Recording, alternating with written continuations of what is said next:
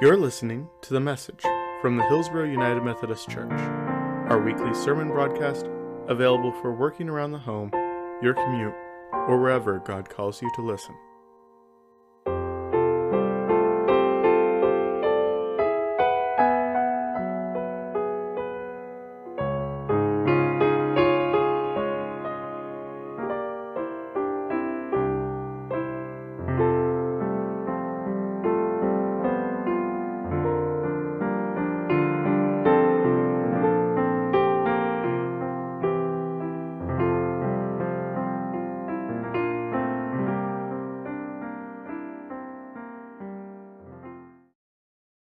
Actually supposed to gentle, timid, the way things are actually.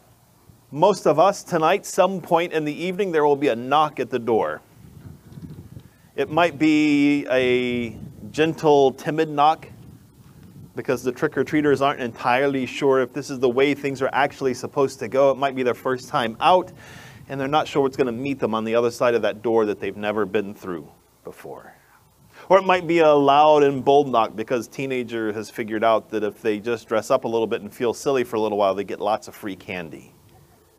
Or it may be something in between, but whoever it is, whatever it is, however the knock comes, you're going to open the door, and there on your porch are going to be your witches and wizards and dinosaurs, or superheroes and fairy princesses and soccer players. There will be people on your doorstep who have worked really hard on their costume and dreamed about it for months and gotten ready. There will be people who just looked in their closet to see what could maybe sort of look like a costume. There will be people on your doorstep this evening who have spent lots of money and people who have engaged their creative abilities to make something that didn't cost a dime. And whoever shows up, you're going to say, You look amazing! And you're going to give them candy that you bought with your own money right out of your pocket and you're going to hand them something really delicious. I hope you didn't give them don't give them cheap candy. Get good candy. Don't give them and don't get them like the little like mini salad things. Don't don't give them toothbrushes. You're going to give them good candy and you're going to tell them to have a great night and you're going to love every moment of it. Because when you see those ghouls and goblins and fairy princesses and superheroes and soccer players and dinosaurs on your doorstep, you will see behind the masks and the costumes to the lovely, beautiful children that they are, and you will want them to have a great night.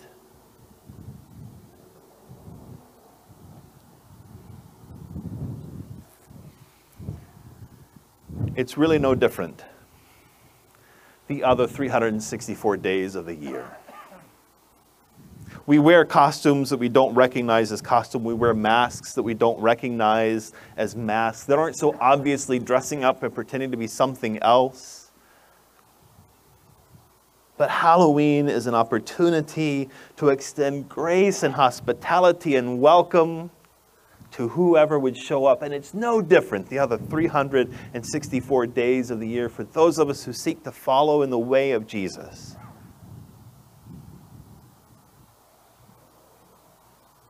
You may not think that you wear a mask very often, but we all do.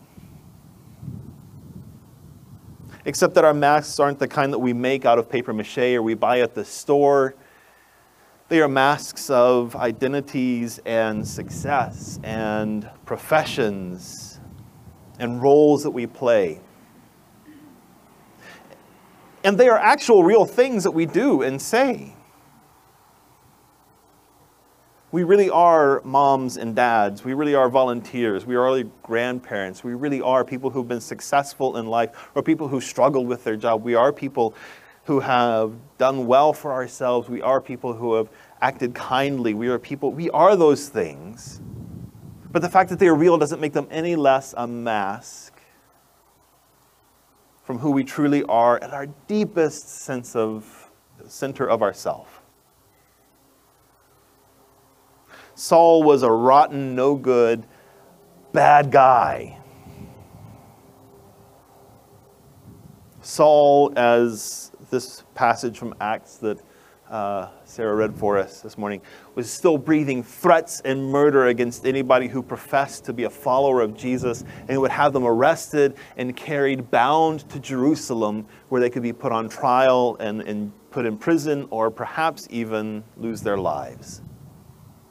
Saul wasn't pretending to be a bad guy, he was doing bad stuff. And that is not who he was at the core of his being.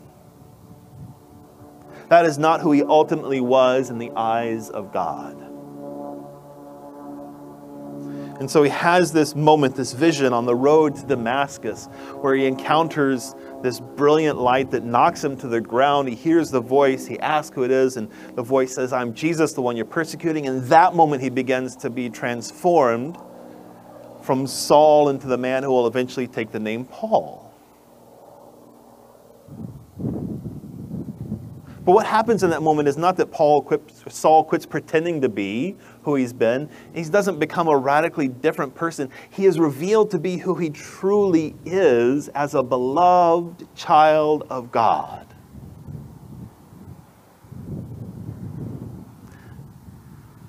We talk a lot about people growing and changing but maybe we ought to think of it more as people shedding the layers to get to the core of who they are.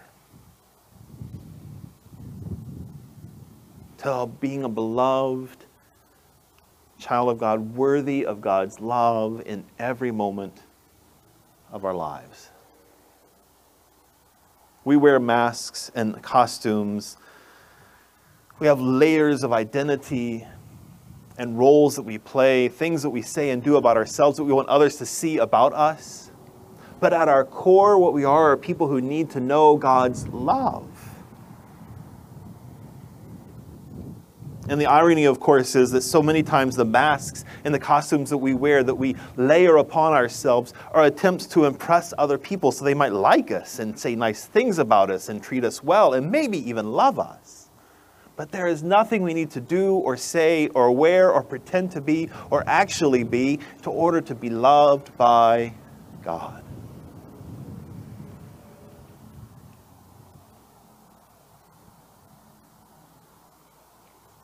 Strangers knock on our doors all the time, asking us for help, asking us for compassion, asking us for kindness, asking us for a relationship, asking us if they are worthy of being loved. And our call as followers in the way of Jesus is to see past the masks that sometimes want us to make us want to keep others at arm's length. To see past the costumes that sometimes keep us from acting with care and compassion to strangers and neighbors and even family to see past the things that sometimes separate us one from another, and to see each and every person we might encounter in our lives as who they truly are behind and underneath all of that stuff. That they are people made in the image of God. Part of our journey of life, part of our spiritual journey in this life, is to strip away the layers that we wear so that we can recognize our own belovedness and so that in becoming more aware of our own belovedness, we can be more loving with others.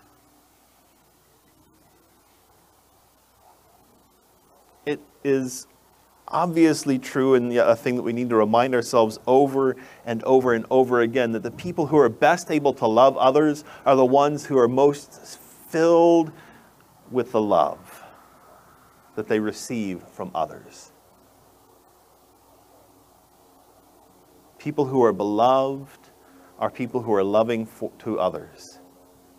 People who recognize their belovedness in the presence of God are more able to give that love to others.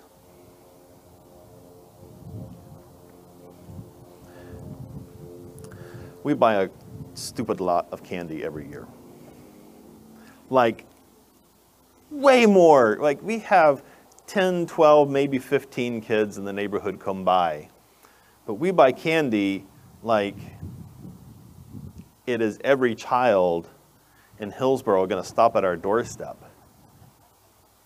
And it is so much fun when the kids come by to like start handing out two or three or four things. And they go, oh. But I have to tell you that there are times when, as the bowl starts to get a little emptier, I think to myself, well, wait a minute. If I give you three uh, snack size, fun size Snicker, by the way, fun size should be the bigger sizes, not the smaller sizes. It's more, it is way more fun when it's more candy, not less. That's the stupidest thing candy people have ever done. It's a scam. Don't fall for it. But if I think I'm going to hand out Snickers to this little kid in his costume, and there might not be any for me, I can get stingy. And then the second or third or fourth or the fifth time the group of kids comes, I'll sometimes, instead of three pieces, they might get two. Or one if it's getting late in the evening. And if it's a teenager who's barely even trying, you get, you get this leftover coconut thing that was probably in the bucket from last year. But it never happens that way. I've never run out of candy. No matter how much I give away at the end of the night, there's always some left in the bowl for me. And then, now that I have a kid, she brings candy into the house. and there is more than any of us can. We every year have thrown away candy because it's gotten so old up on the shelf that we've forgotten about it. We have never run out of candy. And even if we did, there's stores everywhere in this town we could buy more candy. We will never run out of love. when we recognize that the source of love in our lives is not trying to impress others or pretend to be something we're not or to accomplish something so that we can be appreciated, the more we recognize that we are loved because God loves us, the more we can give away love to our neighbors and strangers and friends. People are knocking on our doors all the time asking to be cared for, asking to be loved, asking if they are worthy of love. And the most profound privilege of our lives is to share God's love with them because it will never run out. Brothers and sisters, whatever masks you wear, whatever costumes you wear, there are people knocking at your door asking you if they are worthy of love, and you get to say yes. And in saying yes to others, we also remember and recognize and hear again that we are worthy of love. You are worthy of love. Somebody is knocking at your door, brothers and sisters. And what they want you to hear is how beloved you are. And that, my friends, is the good news. Thanks be to God. Amen. Thank you for listening to the message from Hillsboro United Methodist Church. Our senior pastor is Clay Andrew. Our pastor for Las Naciones Hispanic Ministries is Jorge Rodriguez. Our media ministers are Kevin Proctor, Janica Stewart, Perry Heun, Al Dietrich, Kristi Proctor, and Dave Rose. Presently, our live stream of services are available at 10 a.m. on the Hillsboro United Methodist Church YouTube page. You can find out more, like us on Facebook, or subscribe to our YouTube at hillsboroumc.org. Thank you.